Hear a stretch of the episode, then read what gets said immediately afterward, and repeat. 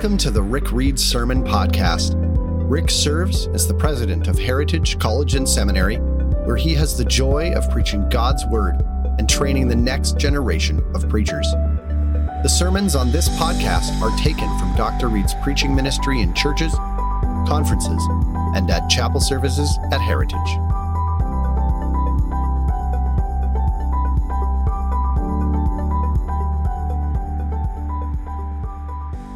Let me ask you this. When it comes to the future, okay, when it comes to how you see the future, do you tend to be more of an optimist or a pessimist?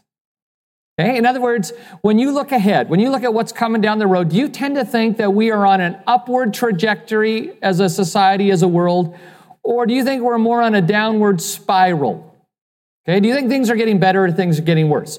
I was thinking of having you vote, but I, will let you just vote in your heart. Okay, are you are you more on the optimist side of the scale or more on the pessimist side of the scale when it comes to the future? Now, if you're more on the optimist side of the scale, you tend to be hopeful that uh, you know the, the economy will recover, that the environment issues that we have will be addressed that international tensions will be de escalated, that advances in technology will actually bring breakthroughs in our quality of life. They'll help us. So you tend to hang on to that. You hope for that, right? If you're more on the pessimist side of the ledger, you tend to think that we humans are not going to be very good at fixing the problems that we have in our world. You're not all that hopeful that we're going to solve the environmental issues. You're not all that excited or hopeful that the, the economy is going to go strong. In fact, I heard one time that pessimists get that way by financing optimists. You know, they get tired of all that. So, it, it, you know, you don't tend to think it's all going to go out well, and, and you're not that convinced that peace talks are going to lead to a just and lasting peace. And you tend to think that advances in technology are going to fall into the wrong hands and be used for the wrong purposes. Now, whether or not you are more by nature an optimist or a pessimist when it comes to the future, listen to this. If you are a Christian, the Bible calls you to be a blend of both. Because the Bible's view of the future does not allow you to be simply optimistic or simply pessimistic. The Bible's view of the future calls you to a realistic blend of both. Because the Bible says, as we move towards the future, both our personal future and our global future, that we're headed for some hard times. There will be dark days. And in fact, it will get darker.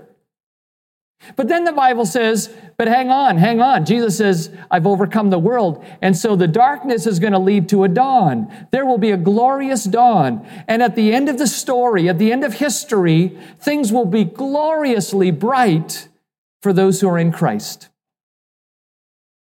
But because things are going to get darker before the dawn, the Bible says we need to be people of courage. We need to be courageous Christians. We can't cower in fear and we can't run from all the challenges. No, we need to be courageous Christians. And the kind of courage that we need is not some fleeting, occasional, sporadic version of courage. No, we're going to need a kind of courage that is strong and stable and sturdy. We're going to need a kind of courage that lasts and lasts and lasts and that even outlasts the challenges. Essentially, we're going to need a courage that perseveres. And this morning, that's what I want to talk to you about. Having a courage that perseveres or finding the courage to persevere.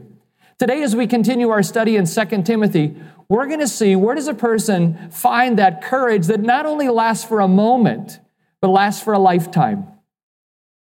In the challenges you face in your personal future, in your own story, how do you find courage to persevere? And in the challenges we will face as a world, how will we find courage to persevere? This morning, I wanted to open up a passage of scripture with you, and, and I want with you to hear a message that my heart needs and I believe your heart needs about the courage to persevere. So, can I invite you to take a Bible and join me again in 2 Timothy? We are working our way through 2 Timothy, and today we come to 2 Timothy chapter 3. We're going to cover all 17 verses today in chapter 3. 2 Timothy chapter 3. If you're using the blue Bibles that we have here, both in the sanctuary and in the fellowship center, in the blue Bibles, please grab one. If you don't have your own Bible, take one of those and turn to page 843, 843. Today we're going to be in 2 Timothy 3, and I want to talk with you about the courage to persevere. And listen, this is something that I'm needing, and I'm guessing probably some of you here thinking you could use it too. Courage to persevere. But before we look, let me pray and invite God's Spirit once again to meet us right here, right now, right in this text. Let's pray.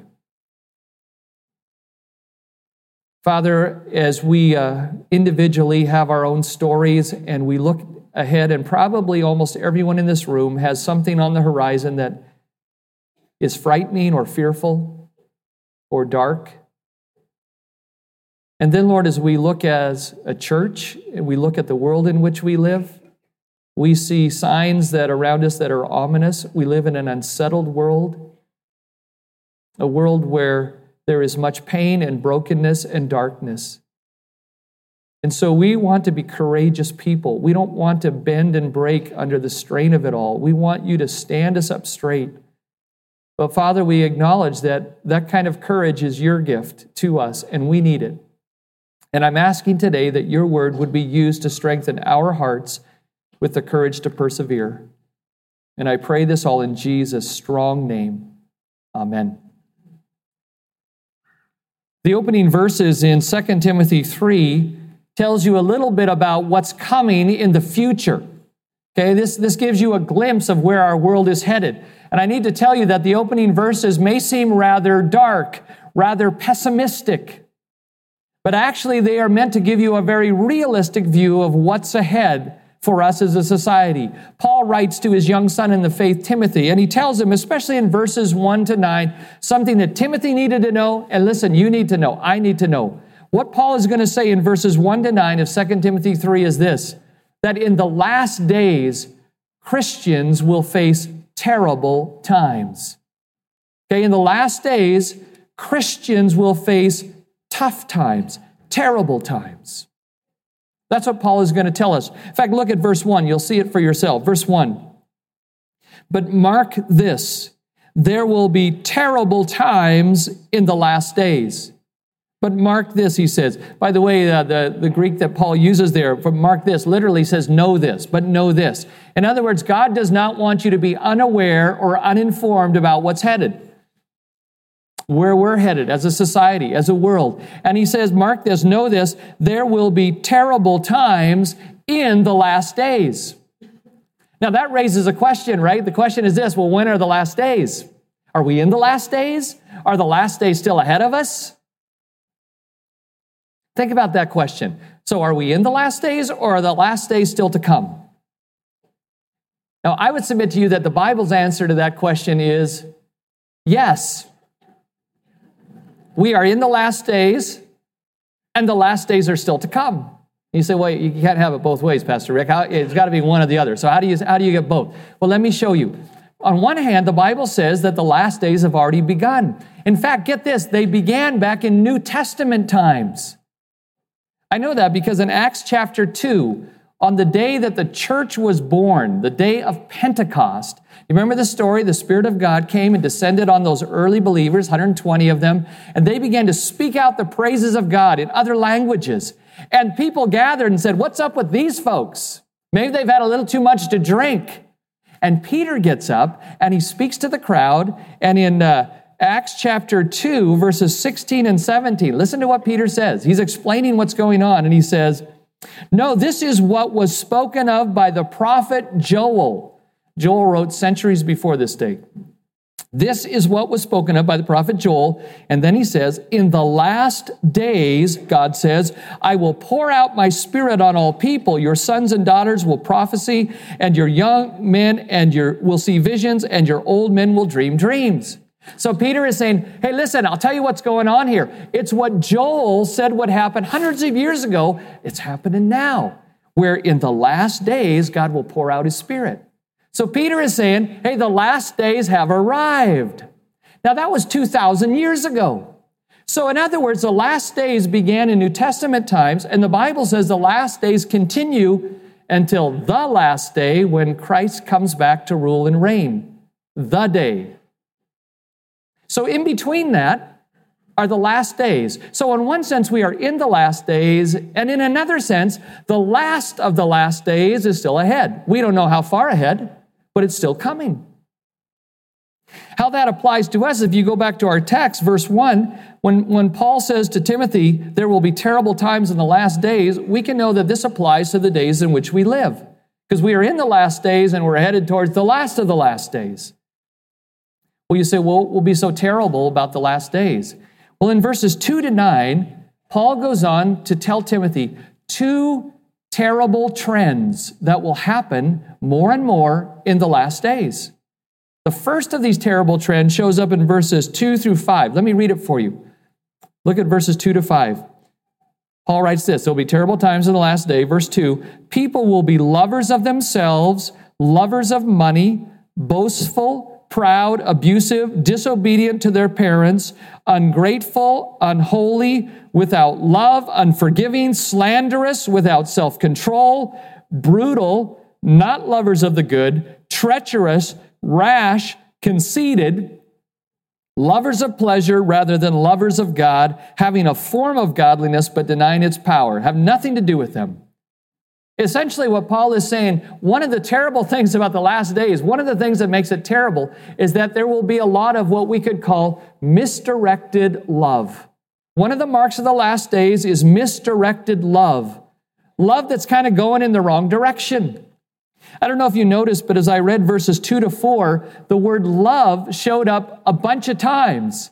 In fact, the word love shows up six times in those few verses. But here's the deal it's the wrong kind of love, it's misdirected love. Look at verse 2. People will be lovers of what? Lovers of themselves. Well, it's good to have love, but it's kind of directed in the wrong way, right? Lovers of themselves. Then look at the next one lovers of money lovers of themselves, lovers of money. Look at verse 3, begins by saying, without love. The word there that Paul uses for love speaks of family love. It's the word that often is used of families and the kind of natural affection. Some translations say without natural affection. So, like, people should love their own, but they don't. And then a little later there in verse 3, it says, not lovers of the good. One of the marks of the last time is that people will have a perverted love for what's evil. Seems weird, doesn't it? But that's what he's saying. They don't love the good, they actually love what's not good. And then in verse 4, if you go down halfway, it says, lovers of pleasure rather than lovers of God. People are looking for love in all the wrong places.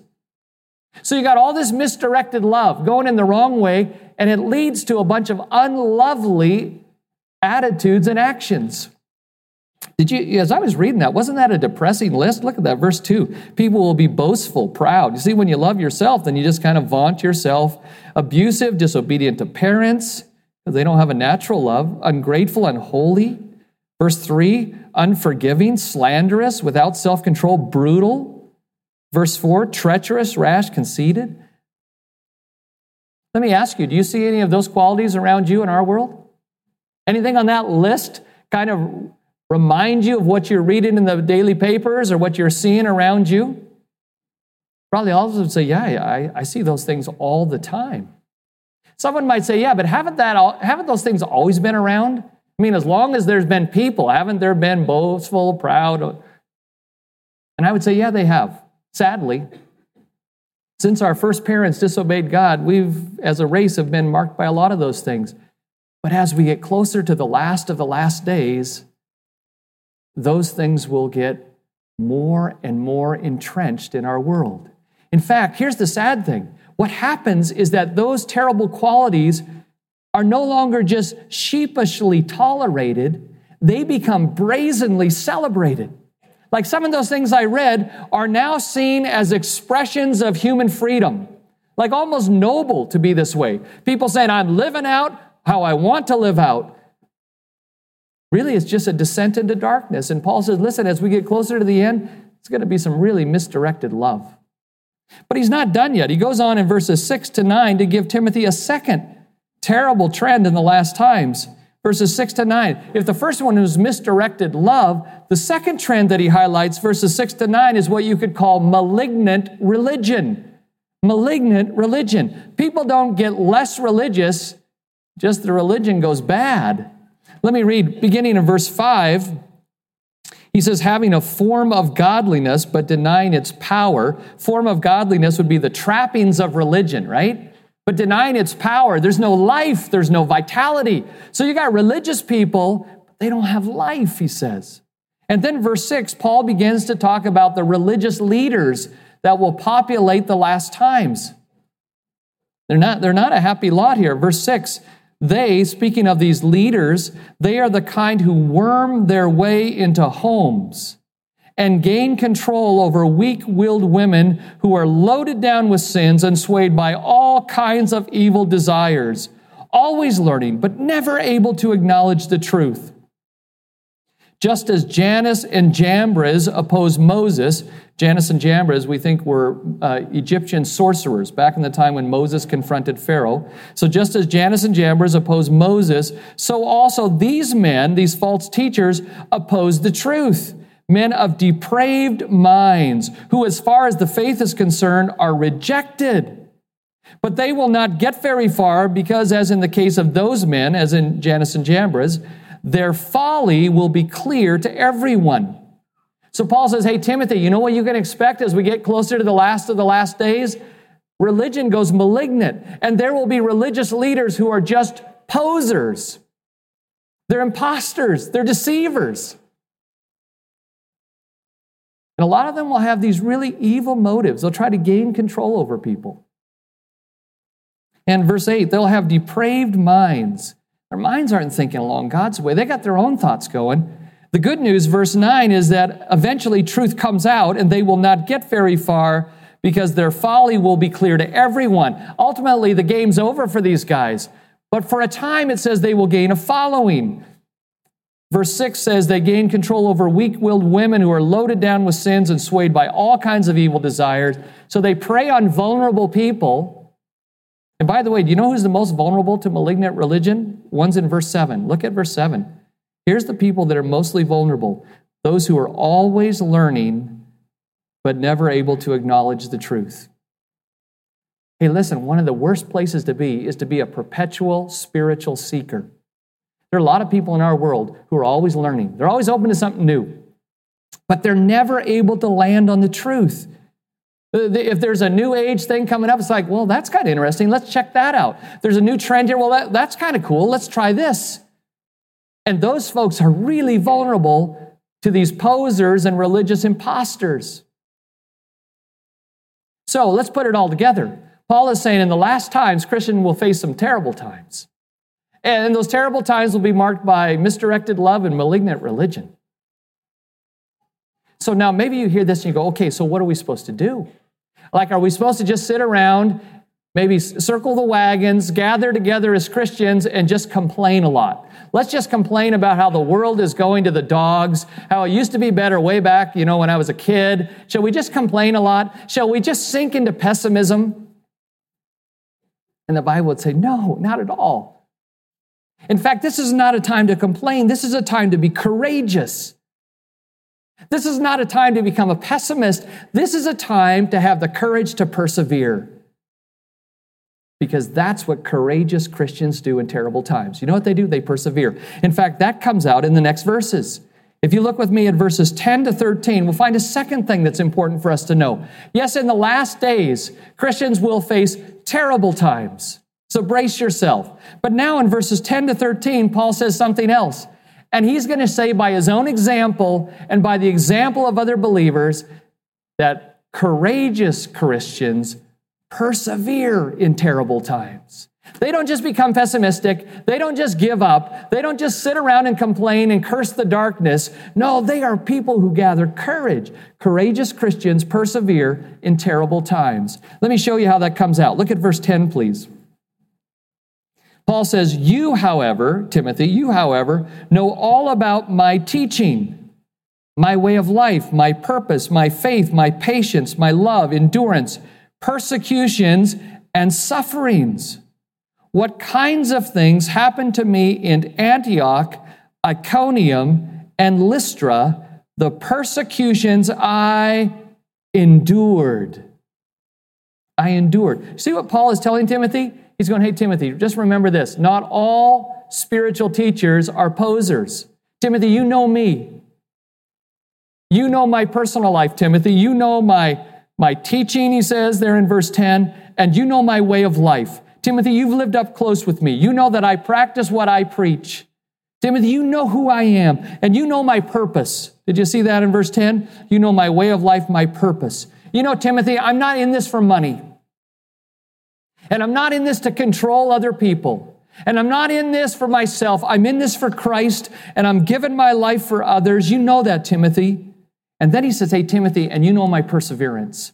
You know that I've endured. And then he goes on to say, Look at verse 10. You know my faith, patience, love, endurance, persecutions, and suffering. Timothy, you know how I've persevered through tough times.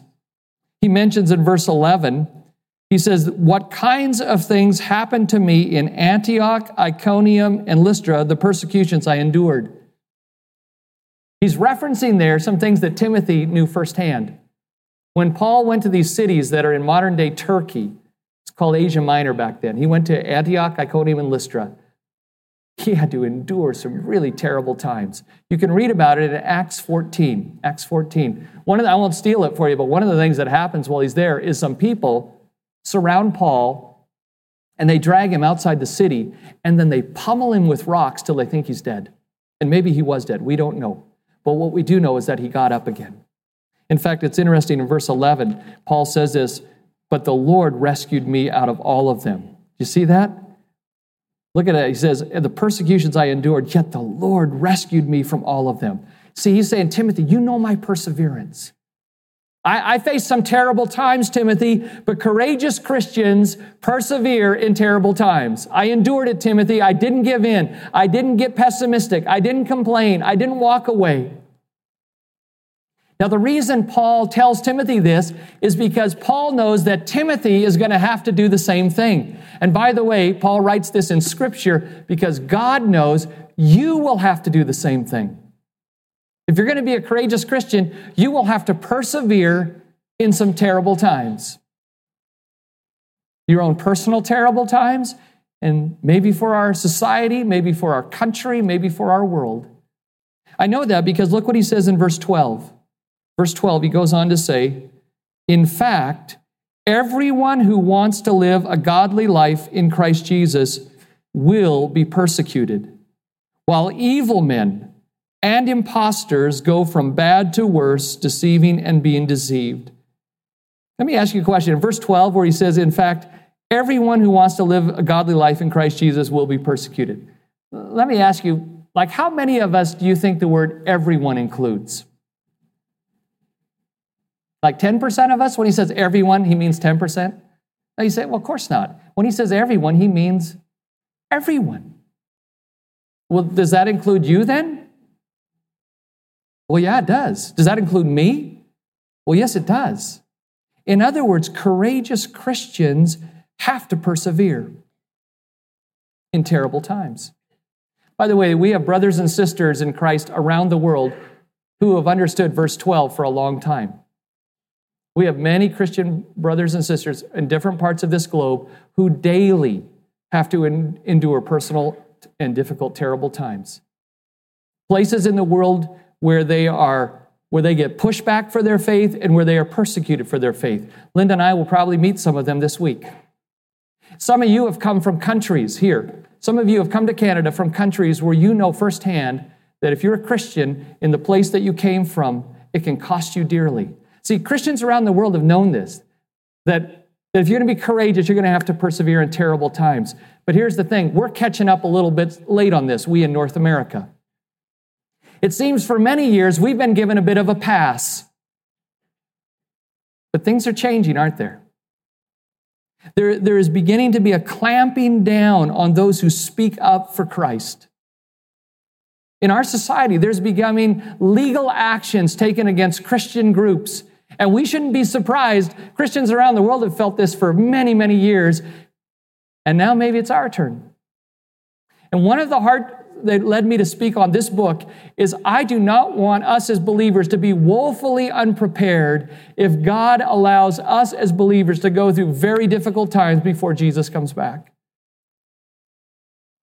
I love Barbara Rainey's line where she says, Life wouldn't be so hard if we didn't expect it to be so easy. And I think sometimes we say, you know, the Christian life wouldn't be so hard if we didn't expect it to be so easy. And suddenly, when things come our way that are hard and hurtful, we go, wait a second, I didn't sign up for this. And the Bible would say, well, of course you did. Because everyone who wants to live a godly life in Christ Jesus will be persecuted. Paul knew that. Timothy knew that. And Christians throughout time have known that. One of the reasons uh, when we uh, put out this little study guide, Courageous Christian, one of the reasons we put biographies in it is because we wanted you to read some stories of some men and women who have been courageous in terrible times.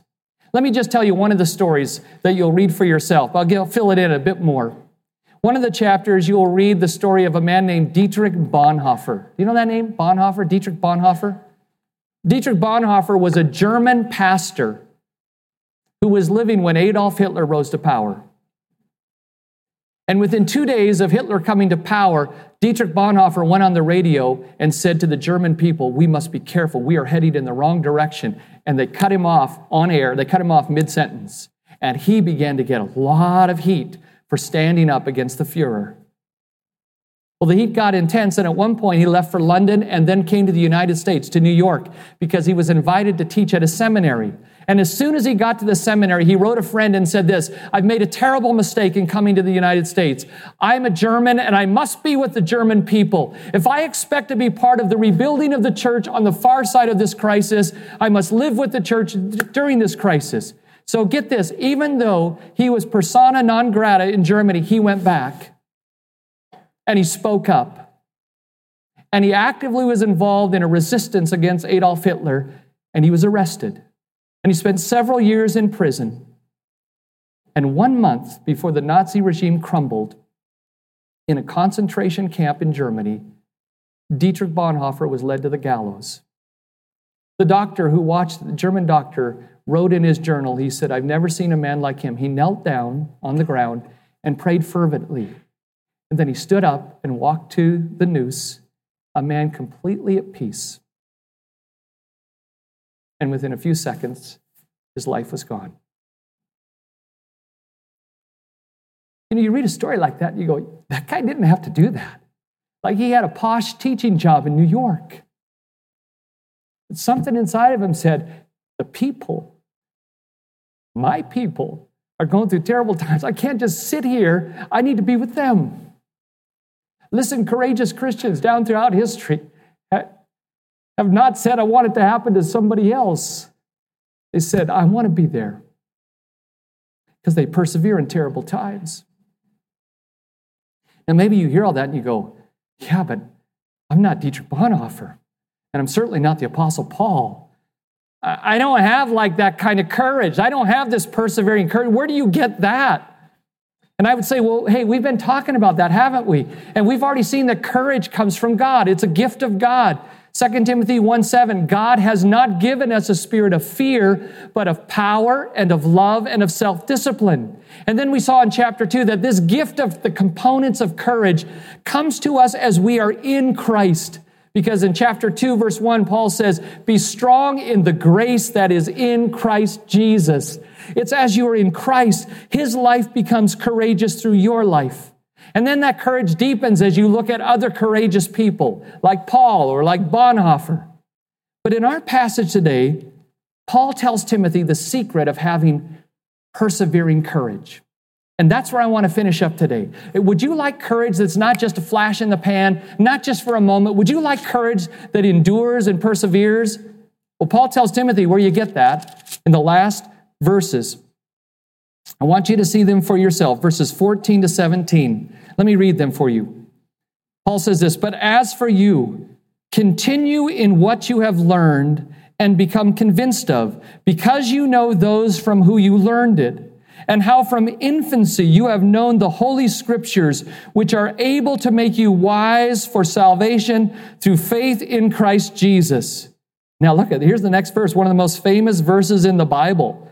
All scripture is God breathed and is useful for teaching, rebuking, correcting, and training in righteousness, so that the man of God may be thoroughly equipped for every good work. Hey, we often read those verses about Scripture and we read them in isolation, but do you get the context in which Paul wrote them?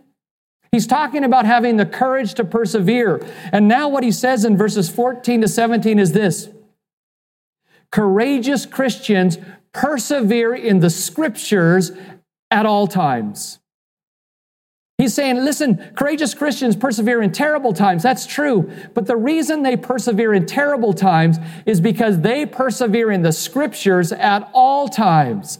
That's the secret, Timothy. You stay in the scriptures. You persevere in the scriptures at all times, and it will strengthen you to persevere through terrible times.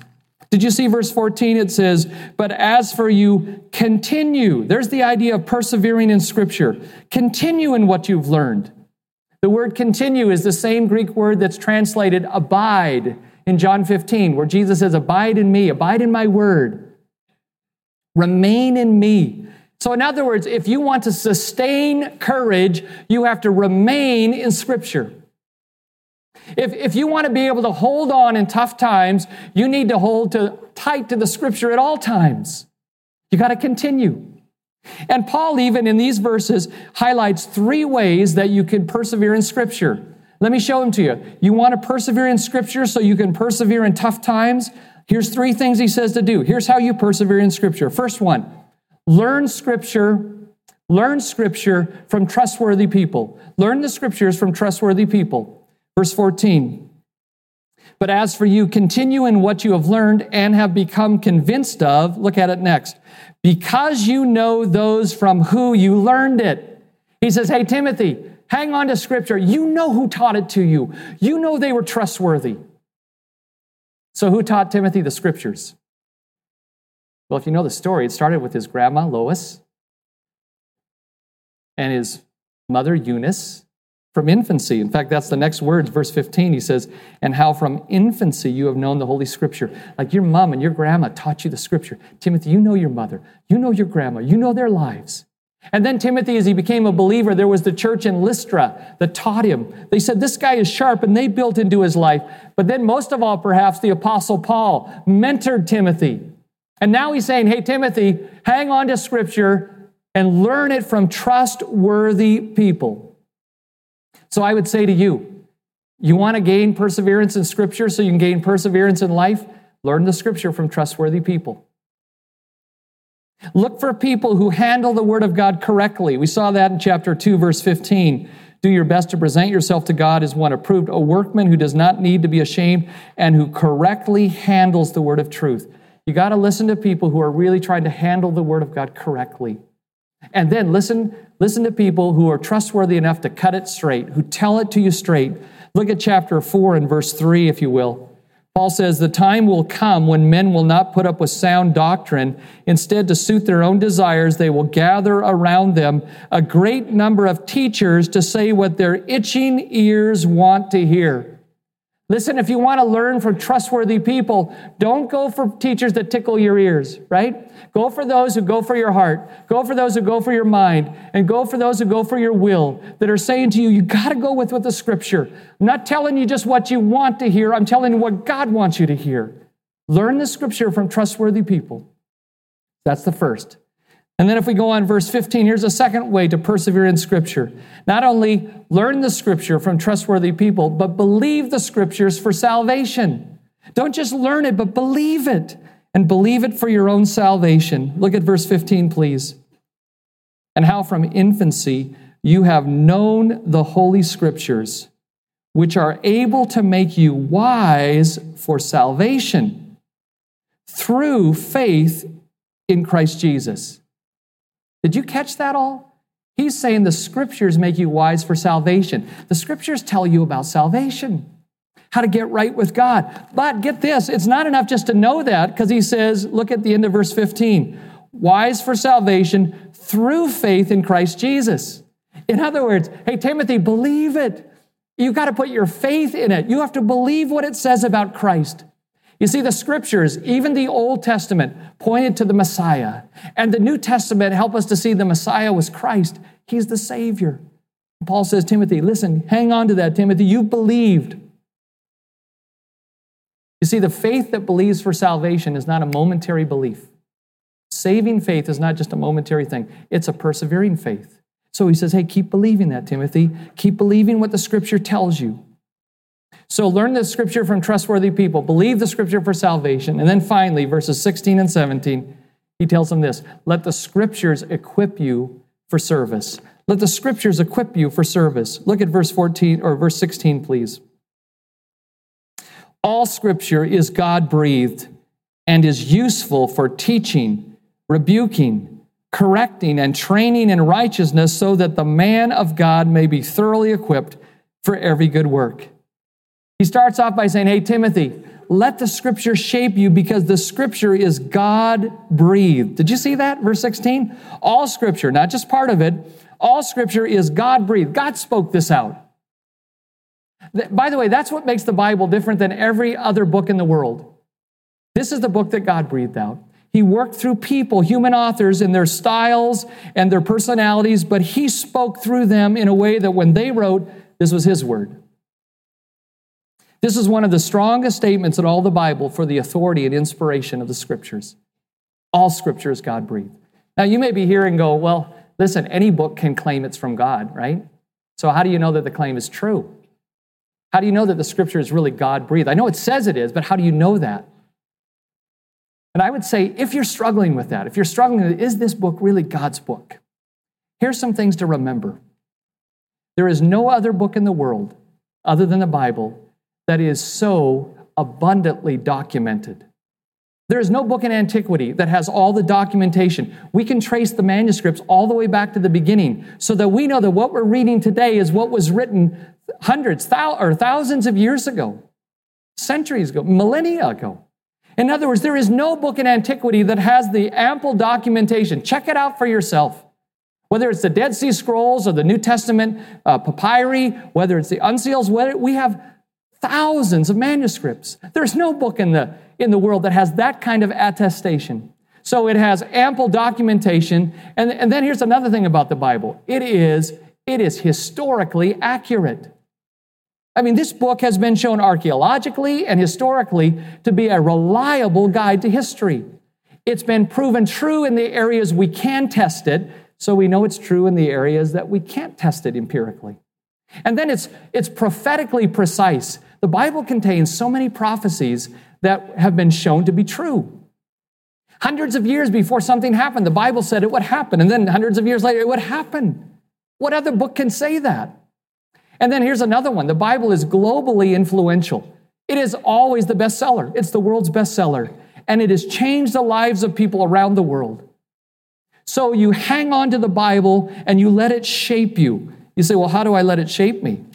Well, look at verse 16. It does four things for us. Scripture is useful for teaching, rebuking, correcting, and training. In other words, the Bible teaches us, right? It tells us what's true. And then the Bible rebukes us. It tells us kind of where we went off. And then the Bible corrects us. It tells us how to get back where we should be. And then the Bible trains us. It tells us how to stay there, how to grow into that.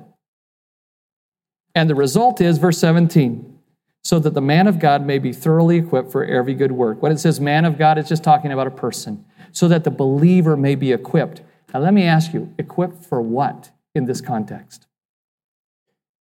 Equipped to persevere courageously in tough times. See, the scriptures will give that to you. Listen, I can give you personal testimony. Since I've been a boy, I've spent virtually every morning reading this book. And some of you could say the same thing. And if I have any stability in my life, I would say it's because the Word of God keeps building that in. So let me ask you how many days of the week do you need courage to persevere? How about seven? Then how many days of the week do you need to persevere in Scripture? How about seven? You see, you could put it this way those who persevere in the scriptures at all times will gain the courage to persevere through terrible times. That's the way it works. If you're not in this book, if you're not drinking deeply, if you're not letting it change you, then you are trying to do life in your own wisdom and your own strength. And can I be honest with you? You don't have what it takes. Life will overwhelm you, life will crush you. But God can strengthen you. And He strengthens you as you turn to Him and you listen and you study His Word and you read it and you believe it and you hang on to it. And suddenly you find in your life a sturdiness you didn't know you had because it's not from you. It's a gift from God to Christians who persevere in His Word. So, as we close today, I'm closing with a very straight up challenge. If you are not a believer who is abiding in God's Word, if this book is not a part of your daily regimen, I'm asking you today do you need courage to persevere? And if you say yes, then I'm asking you, why don't you persevere starting today, starting tomorrow, every day, opening up this word and saying, God, please speak to me from it. See, those who persevere in the scripture at all times gain the courage to persevere in terrible times.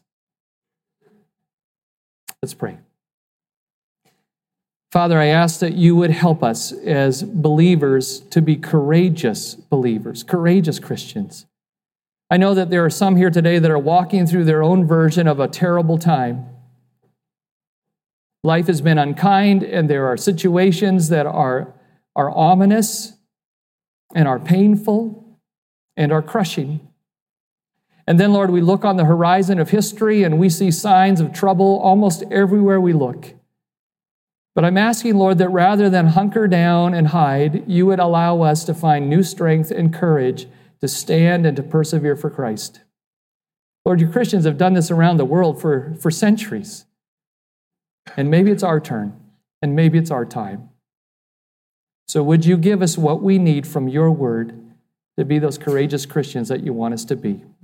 And I pray this in Jesus' name. Amen. For more information on Heritage College and Seminary, visit the school's website at discoverheritage.ca. To stay connected with the Reeds, visit their website at rickandlindareed.com.